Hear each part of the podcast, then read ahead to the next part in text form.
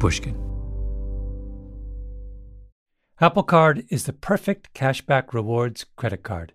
You earn up to 3% daily cash on every purchase every day. That's 3% on your favorite products at Apple, 2% on all other Apple Card with Apple Pay purchases, and 1% on anything you buy with your titanium Apple Card or virtual card number. Visit apple.co slash card calculator to see how much you can earn. Apple Card issued by Goldman Sachs Bank USA Salt Lake City branch, subject to credit approval. Terms apply. The most innovative companies are going further with T-Mobile for Business. The PGA of America is helping lower scores and elevate fan experiences with AI coaching tools and 5G connected cameras. AAA is getting more drivers back on the road fast with location telematics. And the Las Vegas Grand Prix is powering race day operations with 5G connectivity, giving fans an experience at the speed they deserve. This is accelerating innovation with T-Mobile for Business. Take your business further at t-mobile.com/now.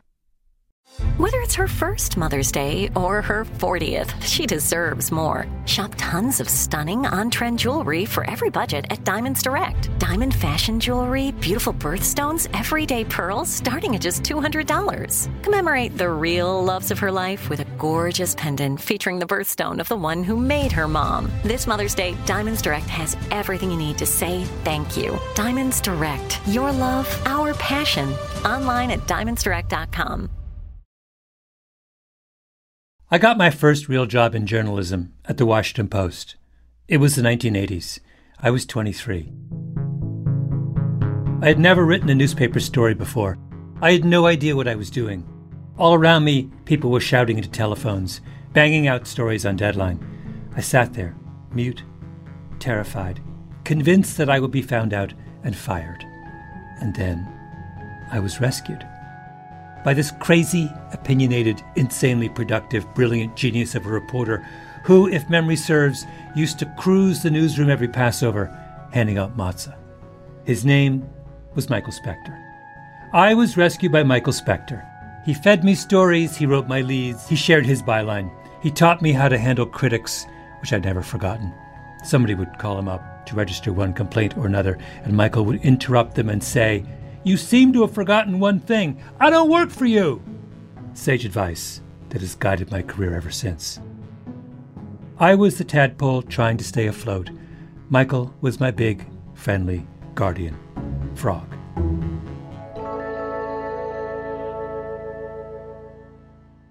Now, why am I going on and on about Michael? Because when I look out from my office here at Pushkin, whose office do I see? Michael Specter. Tadpole and Frog still together. Michael, uh, thank you for joining me today. Thank you, Mal. I'm happy to be here. Michael Specter, friend of the show, New Yorker science writer, MIT professor, seer of the future, total ham. No, normally, okay. when I do these things, normally I have like champagne in the green room. And where is that? Well, you'll have to talk to Malcolm about that. Yeah, okay. Welcome to Revisionist History, my podcast about things overlooked and misunderstood. I'm Malcolm Gladwell. Today on the show, an old friend gives me the inside scoop on the future of life on Earth.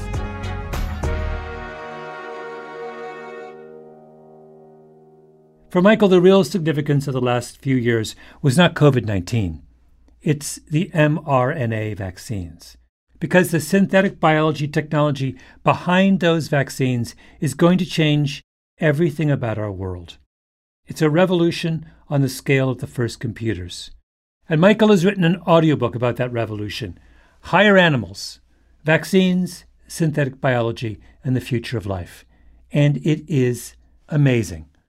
So I asked Michael to sit down for a chat about some of the big ideas in the audiobook and to play some of it for me. One of the things that struck me is when I was reading your book was you make this very compelling and convincing argument that it's a, this is a revolution on the order of electricity being invented. It's that kind of level revolution. People refer to Twitter as being a revolution. Twitter is like, if that's a revolution, you know, we there, have problems. We have problems. There should be like a revolution pyramid, and we give there's like A level, B level, C level, D level, G level Twitter is like F. Electricity is A. This is A. This, is, top. A or A plus because we're taking a physical science, biology, and we're turning it into an information science. What that means is that if I think of something clever to do, like for instance, create a vaccine against COVID, I can put it up on the internet and people all over the world can download it within minutes, which is why we had a vaccine Which is what happened. with so rapidly for COVID. It was the first vaccine that was ever made in a lab, uploaded, the sequences were uploaded to the internet. Scientists all over the world downloaded it, put the parts together, made the virus and infected cells. Moderna, the company that was the first of one of two to have an mRNA vaccine, they essentially had that vaccine in seven days yeah. The the fastest vaccine that has ever been developed in humanity before was mumps, and that took four years. Polio took 50. HIV, we're pushing 50 now, and it's killed tens of millions of people, and many very brilliant people have dedicated their lives to figuring it out. Yeah. Yeah.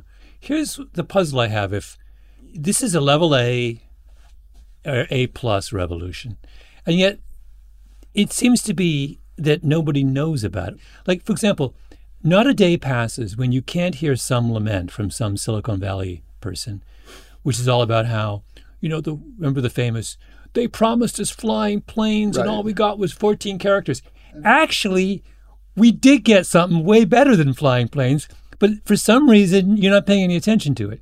Why have we ignored this revolution? Well, a lot of it is expectations. And I have to say, I'm in this respect not a lover of Silicon Valley's approach because their approach to synthetic biology is often there are no billionaires, there's no billion dollar companies. You can't quadruple your investment in an hour and a half. We don't want that. And the fact is, it's going to take a little while, but there have been remarkable advances constantly. And I go into them in this book in some detail. Mm-hmm. But I think when I tell people who are not scientists that biology has become like information, it's just like computers, except instead of bits and bytes, we use DNA letters A, C, T, and G. They're like, what?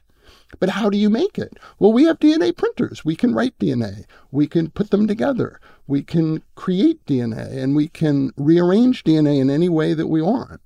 If that's not a revolution, if being able to sort of rewrite the basic elements of life isn't a revolution on this planet, I I just don't know what that word means. Yeah, yeah. When you were doing this book, what was the coolest, weirdest, most fun moment? Well, I I mean, for me, I, in chapter four, I interviewed a black-footed ferret. So that's a defensive ferret chatter, they Wow. say. I, and I do mean wow. Wait, you interviewed the ferret. Yeah, it's very rare that I get to interview a, an endangered animal of any kind. It happens to be the most endangered species in America. And it's endangered because, for a lot of reasons, but one of them, the significant one, is it gets the plague, the black plague. Ferrets get the black plague. Well, plague? they get a thing called sylvatic plague, but it's the I thought life was hard enough for, for a ferret without being susceptible to. It's hard. It's really hard. And the thing is, there's a vaccine for the plague and it works on ferrets. You can't run around Wyoming, Utah, all the western states vaccinating every ferret. It's just crazy. Why? Because they're vaccine skeptics, or because you just can't catch them all. they're, they're in the wrong part of the country. Yeah, live free or die. Oh, maybe that's New Hampshire. Um, what you can do Yeah. is you can take that vaccine and you can splice it into the DNA of a ferret so that it passes on the antibodies to its progeny. So basically, it is a heritable vaccine, and you're born vaccinated against the plague. And that's, Wait, so are we going to do that with us, with non-ferrets? I mean, yeah, we will eventually do that, but I'm not sure we'll do it with vaccines. I think when it comes to changing our DNA, I think the first thing we have to say is is there a really compelling reason to do that?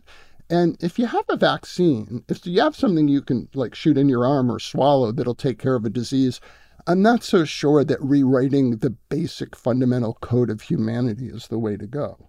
Yeah. But there will be diseases that people want to eliminate, and we will be able to eliminate them in that way. And it will start a kind of interesting slippery slope of how do we decide what to do. Yeah. Wait, so fer- interviewing the ferret, that Yeah. was high on the list. Yeah. The vaccine skeptic ferret. Um, what's the what's number two? Well, this is a personal highlight for me because I've spent so many years writing about things like genetically modified products and having people scream about how dangerous they are and which they are not. And a company called Ginkgo Bioworks went public in late 2021 and I went to the day on the New York Stock Exchange when they were announcing their their offering and the whole floor of the New York Stock Exchange was chanting DNA, DNA. And there were huge pictures all around, I love GMOs. And it was like I died and went to some weird perverted heaven because I Finally found your people on Yeah. Wall Street. Wait, if you're uh, a company that's doing work on genetic modification um, and you want to avoid the kind of bad publicity and nut jobs that are have plagued your field, don't call yourself Dinko Bioworks. Whatever. ginkgo, ginkgo. It's worse. Call yourself Acme, you know, Better Products Inc. or something. Ginkgo is a 3,000 year old Chinese tree. It's supposed, but you're, I mean, you're right. Look, synthetic biology is not an ideal name for a discipline in which we make things with biology because it scares the crap out of a lot of people. Yeah. But it's hard to undo a name that exists and replace it. Um, and so that's where we are. And so I think the thing we need to do, like if you go to Ginkgo, their motto is we want to grow biology. We don't want to make it. We don't want factories. We don't want chemicals. We're just going to grow stuff in a vat. We're going to grow nitrogen in a vat. We're going to grow dyes so that you that are completely benign so that you don't have to use these horrible chemicals to make blue jeans. And they're doing that. And it's really kind of interesting. Wait, Michael, in a book that began with smallpox, moved on to some of the most serious existential questions, Yeah, we get to blue jeans. We you do. you end up getting to someone who solved the blue jean dye problem. It's all of a piece. It's an environmental problem uh-huh. that is a result of us having to rely on chemicals. And what they're saying is we don't need to build with chemistry. We can build with biology. And we can do all sorts of stuff. We can do medicines. We can do environmental remediation. If there's something like, I mean, it would mind, boggle your mind to know how much blue dye is made and how ruinous it is for the environment. Mm-hmm. So if you could get rid of those millions of tons a year and just grow it in a vat in a way that isn't chemically derived. You know, I taught bioengineering for a while at Stanford, and those students were more engineers than they were biologists, and they were trying to figure out how to apply engineering to cells.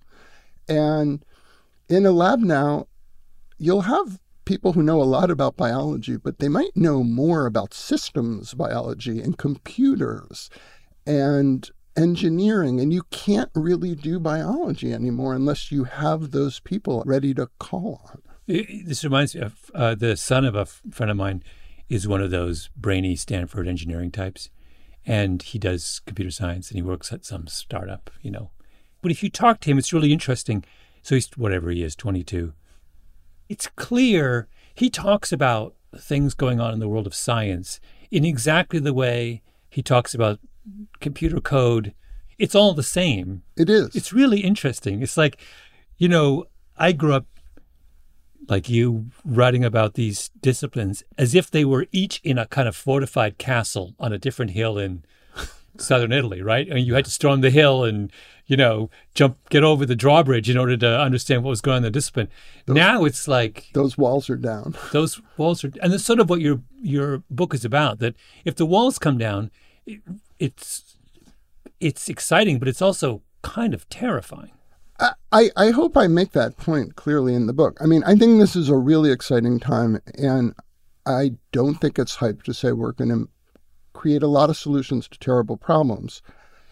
I also don't think it's hype to say that, you know, it used to be, it's just like moving from a giant mainframe computer where it used to take up four rooms to a computer on our phone that's more powerful than what sent astronauts to the moon. Well, that's going to happen. It's beginning to happen with biology. And while that is great, it also means there are going to be lots of people who are going to be able to design things on their phone. And some of those things, either on purpose or by accident, are not going to be things we want whipping around the universe or made. And so we have to really start paying attention Yeah. to how easy it's going to be to make viruses, to alter viruses. And that's one of the things with smallpox. I mean, it is now possible, very, very hard to do, and not a lot of people could do it, to make smallpox. Uh, scientists in Canada famously made horsepox, which was a cousin of smallpox. Once you start being able to make those things, you can make them in such a way that they evade the current vaccines. We can then develop new vaccines, and you're in a really ugly arms race. So we need to be careful about that. And for once, we need to ask a question that we never ask, which is Are there technologies we shouldn't use? Yeah. Yeah. So you've written Higher Animals is essentially a book about this revolution. Yeah, I mean, I I started with smallpox, which mm-hmm. there's a bit in the first chapter about the last great smallpox scare in the United States, which was in 1947 in Which- New York. Yeah, I mean, a person got on a bus and came to the city, and he could have wiped out the entire population. Oh, someone like- did Yeah, someone came to New York City carrying smallpox in 1947. in 1947. Yeah. And you don't know that. It's not written on your shoulder. There's no way of knowing you're infected, and you can create an incredible So epidemic. there, so there was a leg, there was a legitimate fear in the lifetime of my mom and your mom that New York City could have been wiped out by one of the most one of the scariest epidemics in human history. Incredibly legitimate fear. And the, your, the chapter we're going to play for you is about what happened next. And I won't give anything away to, except to say that New York City still exists. yes, yes, that's we can we can we can confirm that the city is in fact still there. Um, I just thought of a better title for your book: Where were you three months ago? Yeah, what? Pandora's Pox. That is good. That's good. Michael, this has been um, wonderful. The book Higher Animals is amazing, and I encourage all all of you listening to stick around and listen to Chapter One. Thanks, Mal. It's been great. Wonderful. Okay, there's your cliffhanger. The near destruction of New York City. How did they stop it? You'll find out in this amazing chapter excerpt right after the break. Apple Card is the perfect cashback rewards credit card. You earn up to 3% daily cash on every purchase every day. That's 3% on your favorite products at Apple, 2% on all other Apple Card with Apple Pay purchases, and 1% on anything you buy with your titanium Apple Card or virtual card number. Visit apple.co slash card calculator to see how much you can earn. Apple Card issued by Goldman Sachs Bank USA Salt Lake City branch, subject to credit approval, terms apply. Imagine you're part of a typical American family in the 17 or 1800s. After a long winter, you'd find the inside of your home covered in a thick layer of soot. Your kerosene lamps and your coal or wood heating system would have rendered your home in desperate need of a vigorous cleaning. And thus began the annual ritual of spring cleaning, which also included the very important job of changing out your smelly straw mattress. And while your current mattress most likely isn't made of straw, there's still a good chance it needs replacing. You deserve a Saatva luxury mattress. Saatvas are meticulously handcrafted and include all the luxury features you'd expect from a high end mattress. But because they're sold online, they cost a fraction of the price of retail. What's more, Saatva will set up your mattress in the room of your choice and take your old one at no extra charge. After all, you've got enough work ahead of you with all that spring cleaning to do.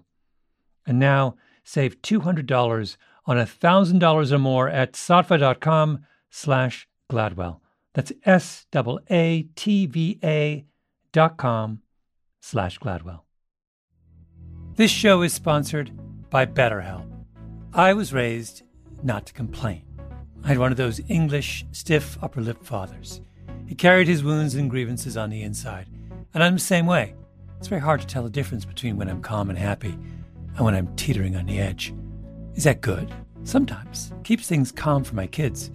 But there are times when we have to share our burdens and enlist the help of others in making sense of our lives. That's where therapy comes in. A good therapist is someone who can walk with you and make that load on your shoulders a little lighter. If you're thinking of starting therapy, give BetterHelp a try. It's entirely online, designed to be convenient, flexible, and suited to your schedule. Just fill out a brief questionnaire to get matched with a licensed therapist and switch therapists anytime for no additional charge. Get it off your chest with BetterHelp.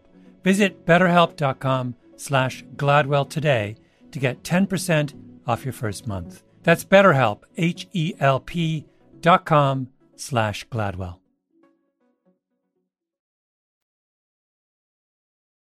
The year is 1947. A man named Eugene Labar has come to New York City and died of smallpox. And the health commissioner, the amazingly named Israel Weinstein, has to figure out how to stop the disease before it wipes out the whole city. Oh, and a lot of people are about to gather in one place for a big parade. Let me just say, this is an amazing, gripping story. Like, you think The Last of Us is good? You haven't seen anything yet. Roll tape. Many city officials were dismayed to find Israel Weinstein in charge of this crisis. He was new on the job and had come from the Bureau of Health Education, where he'd mainly worked with the press. Also, Weinstein seemed kind of strange. He installed a chin up bar at the door of his office, and he rarely walked in or out without doing a few pull ups. Few members of the medical establishment had even met this new commissioner, and he was about to face the biggest challenge any American health official had seen in decades. James Imperato, who would later serve as commissioner himself, knows the kind of challenge Weinstein faced.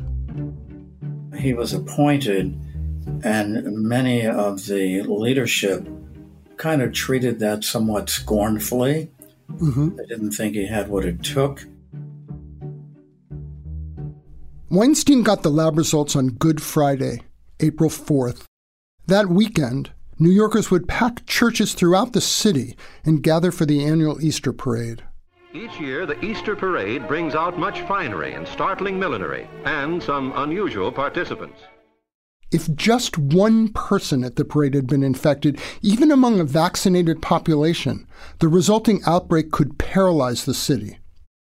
Weinstein had to plan for the worst possible outcome, and that meant New York would need to launch the most aggressive public health campaign in American history. It simply wasn't going to be enough to vaccinate the hospital staff.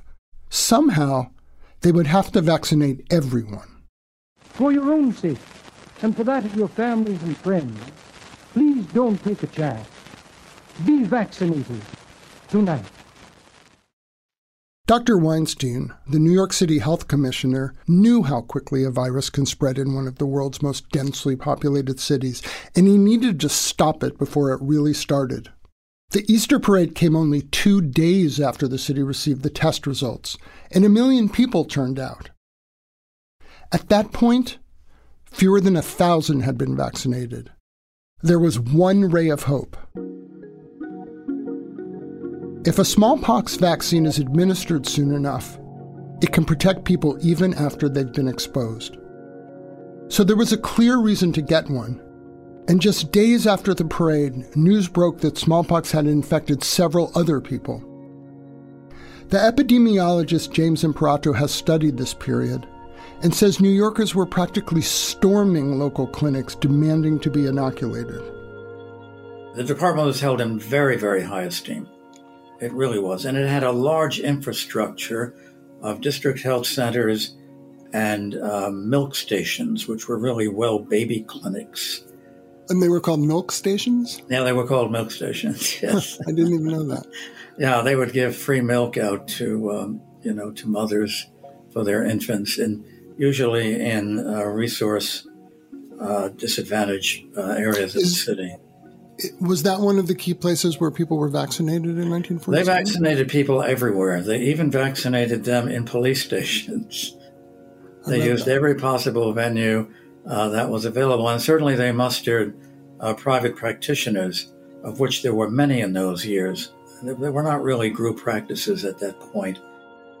The mayor received his vaccination in front of the press corps. World War II air marshals went door to door, making sure people knew where they could get their shots. Members of the New York Philharmonic received their shots after a concert at the Lyric Theater. Anybody who had been exposed was offered a choice get vaccinated or endure 21 days of surveillance by the health department. Everybody, it seemed, was getting vaccinated. At the time, the health department possessed 250,000 doses of smallpox vaccine. That was not remotely enough to meet the demand. The mayor convened an emergency meeting with the heads of the seven American pharmaceutical companies that made vaccines. He asked for a commitment to provide 6 million doses. The Army and Navy also chipped in. The campaign was dramatic, but somehow the city met the demand. Thousands of people stood in line, often through the night, to get their shots. James Imperato was a child in New York at the time. He remembers those events as if they happened last week. Two of my uncles were Cornell graduates and they had private practices, and one of them vaccinated me. I recall that very well. He came at me with a huge long needle, which I thought he was going to inject in its entirety into my arm, but it was to scrape in, scrape in the vaccine. So they had they had widespread cooperation, and they were they did not have any difficulty getting people to come out to be vaccinated. They really didn't. Some of that theatrical atmosphere was captured years later in a dark, melodramatic film called The Killer That Stalked New York, about a woman who started what else? A smallpox outbreak. Oh no. She didn't deal death out of the end of a gun or off the point of a knife. She delivered it wholesale, just by walking through a crowd. The tragedy was she didn't know she was deaf either. All Sheila knew, she had a headache. It's pretty standard noir stuff. Not exactly high art. But the best part, the strangest part, is the vaccination montage. We have to stop it. Get to the people first. Beat the disease. Vaccinate the whole city. That's really how it happened. Six million people vaccinated in a month, most of them in the course of about two weeks. Almost unimaginably, the city was declared free of smallpox by the middle of April, just weeks after the Easter parade. In all, two people died Labar and the pregnant wife of the man he infected. Twelve other New Yorkers became ill. Health Commissioner Israel Weinstein had to deal with the type of misinformation that has now become so familiar. But vaccination was an easy sell to New Yorkers in 1947. The truth had little competition. At no time has any such number been vaccinated in such short period and at such short notice. It's hard to overstate the magnitude of the city's achievement. It prevented a potentially disastrous outbreak, and yet almost nobody has heard of Israel Weinstein today. Where's his statue, his plaque? When James Imperato was appointed to Weinstein's old job, New York City Health Commissioner in 1976, Weinstein was still alive, although he had already been forgotten. Imperato decided to give him a call. And he was then living in Brooklyn Heights in Brooklyn. And, and I did I did tell him something. You know, he used to keep a chinning bar uh, at the doorway of the commissioner's office. And, he, and I asked him if he was still doing it. He said, Oh, of course I am. He said, I took the bar with me when I left. Did you like him? Did you think he was a good guy or? Oh, he was very agreeable on the phone. Yes, mm-hmm. he was. Uh, I think in person he generally was considered that way. I mean, when I was in the health department in the 1970s, there were many people who remembered him. They remembered him most, of course, for the smallpox vaccination campaign and also uh, for his chinning bar. Dr. Weinstein left his job as city health commissioner soon after the outbreak. But his massive smallpox eradication campaign influenced more than a few of today's public health officials. New York City, in March and April of 1947, vaccinated 6,350,000 people, 5 million of which they did in two weeks. I was a six year old boy who was one of those who got vaccinated. Anthony S. Fauci, the United States' leading infectious disease expert, has tried to do with COVID for all of America what Weinstein did for New York. And the response could hardly be more different. Throughout the COVID pandemic, Fauci has been threatened with death on a near daily basis. Members of Congress have tried to have him indicted and attempted to pass laws to prevent him from being paid. Fauci has frequently been accused of what he has spent his entire adult life being a government scientist. At one point during the 1947 smallpox scare, Weinstein stated that universal vaccination was the only safeguard against an epidemic.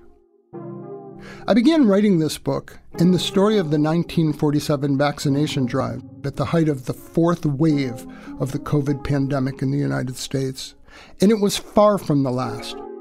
That wave came in spite of the widespread availability of vaccines that are far safer than the smallpox vaccine they used in 1947. Sure, America was a different country then.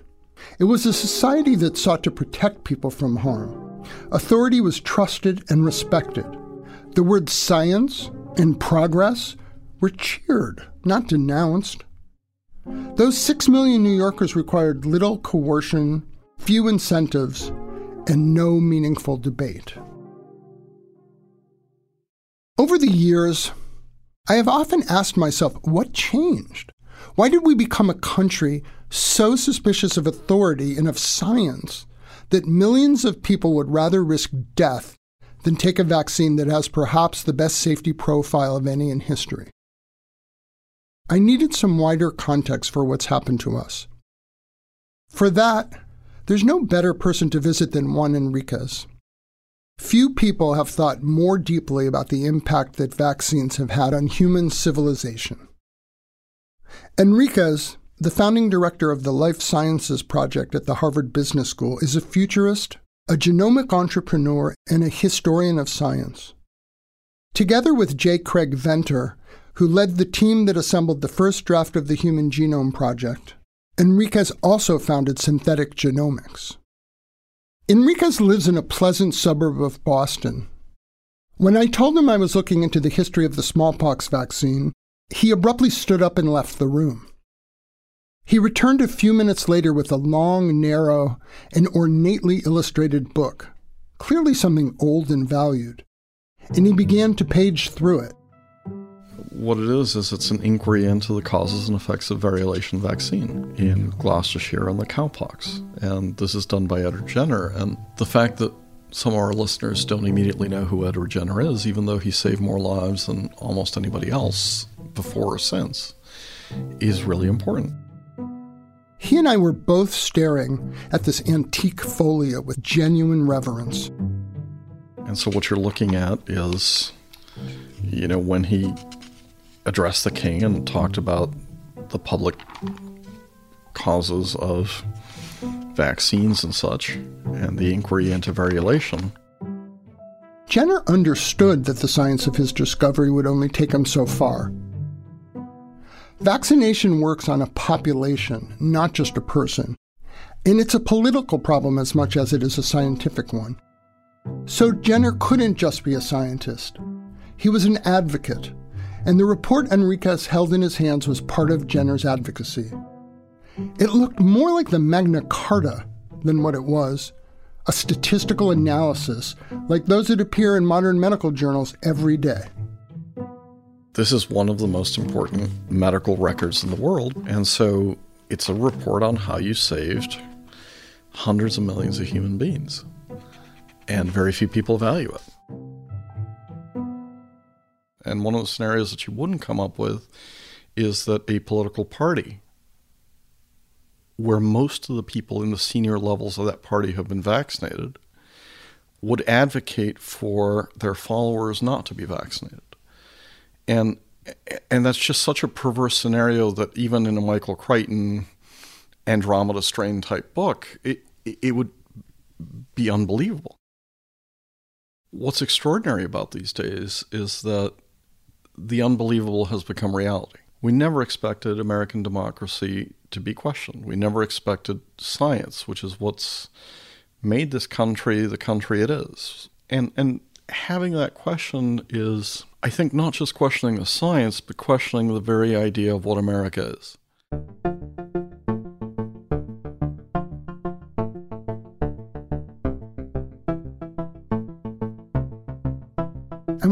People really are questioning the idea of America. I think maybe it's more that we just take our remarkable achievements for granted. Achievements like the development of vaccines. What's fascinating is how many times we've forgotten this. So we go through these cycles where we forget just how important vaccines are. We go through cycles where we forget to develop vaccines. We go through cycles where we make it too expensive to develop vaccines. And one of the things that's terribly frustrating about the medical system until COVID, um, which is a horrendous tragedy, but one of the things that happened during COVID is we remembered again just how important vaccines are. The COVID vaccines will almost certainly prove to be one of the major scientific advances of our time.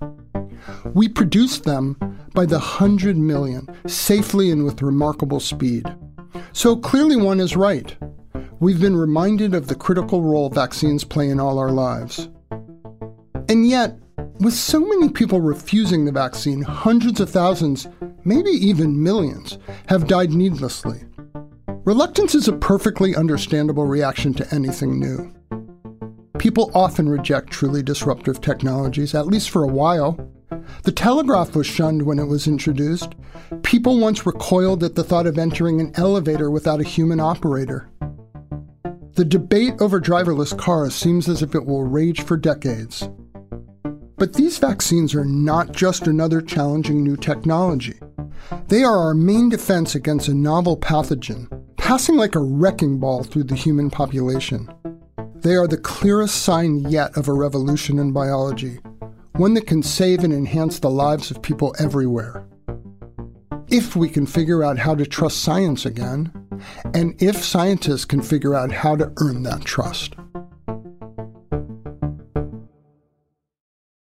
That was an abridged version of Chapter 1 of Higher Animals, Vaccines, Synthetic Biology, and the Future of Life by Michael Specter. Get your copy at pushkin.fm slash audiobooks or wherever you buy your audiobooks. Revisionist History is produced by Ben Nadaf Hafri, Leeman Gistu, Kiara Powell, and Jacob Smith. Our showrunner is Peter Clowney. Original scoring by Luis Guerra, mastering by Sarah Bruguer, and engineering by Nina Lawrence. Special thanks to Julia Barton, who also edited Higher Animals, and to the rest of the audiobooks team. I'm Malcolm Gladwell. This show is sponsored by BetterHelp. It's a simple truth. No matter who you are, mental health challenges can affect you, and how you manage them can make all the difference. That's why everyone should have access to mental health support that meets them where they are and helps them get through their day. BetterHelp provides online therapy on your schedule. It's flexible, simple to use, and more affordable than in person therapy. Connect with a licensed therapist selected just for you. Learn more at betterhelp.com. That's better. The tradition of breaking tradition continues with the return of the unconventional awards from T Mobile for Business at Mobile World Congress. This is an event that celebrates innovators whose bold actions took their industries to new places. If that sounds like you and you're a T Mobile for Business customer, enter today.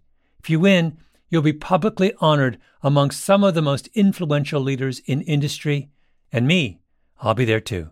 Enter now at tmobile.com slash unconventional awards. See you there. Did you know some travel credit cards offer 10x points on your spending? Don't miss out on big rewards for your next trip. NerdWallet lets you compare smart travel credit cards side by side, curated by an expert team of finance nerds. What could future you do with better travel rewards? A free flight? A room upgrade? Don't wait to make smart financial decisions. Compare and find smarter credit cards, saving accounts, and more at nerdwallet.com. Reminder, credit is subject to lender approval and terms apply. NerdWallet. Finance smarter.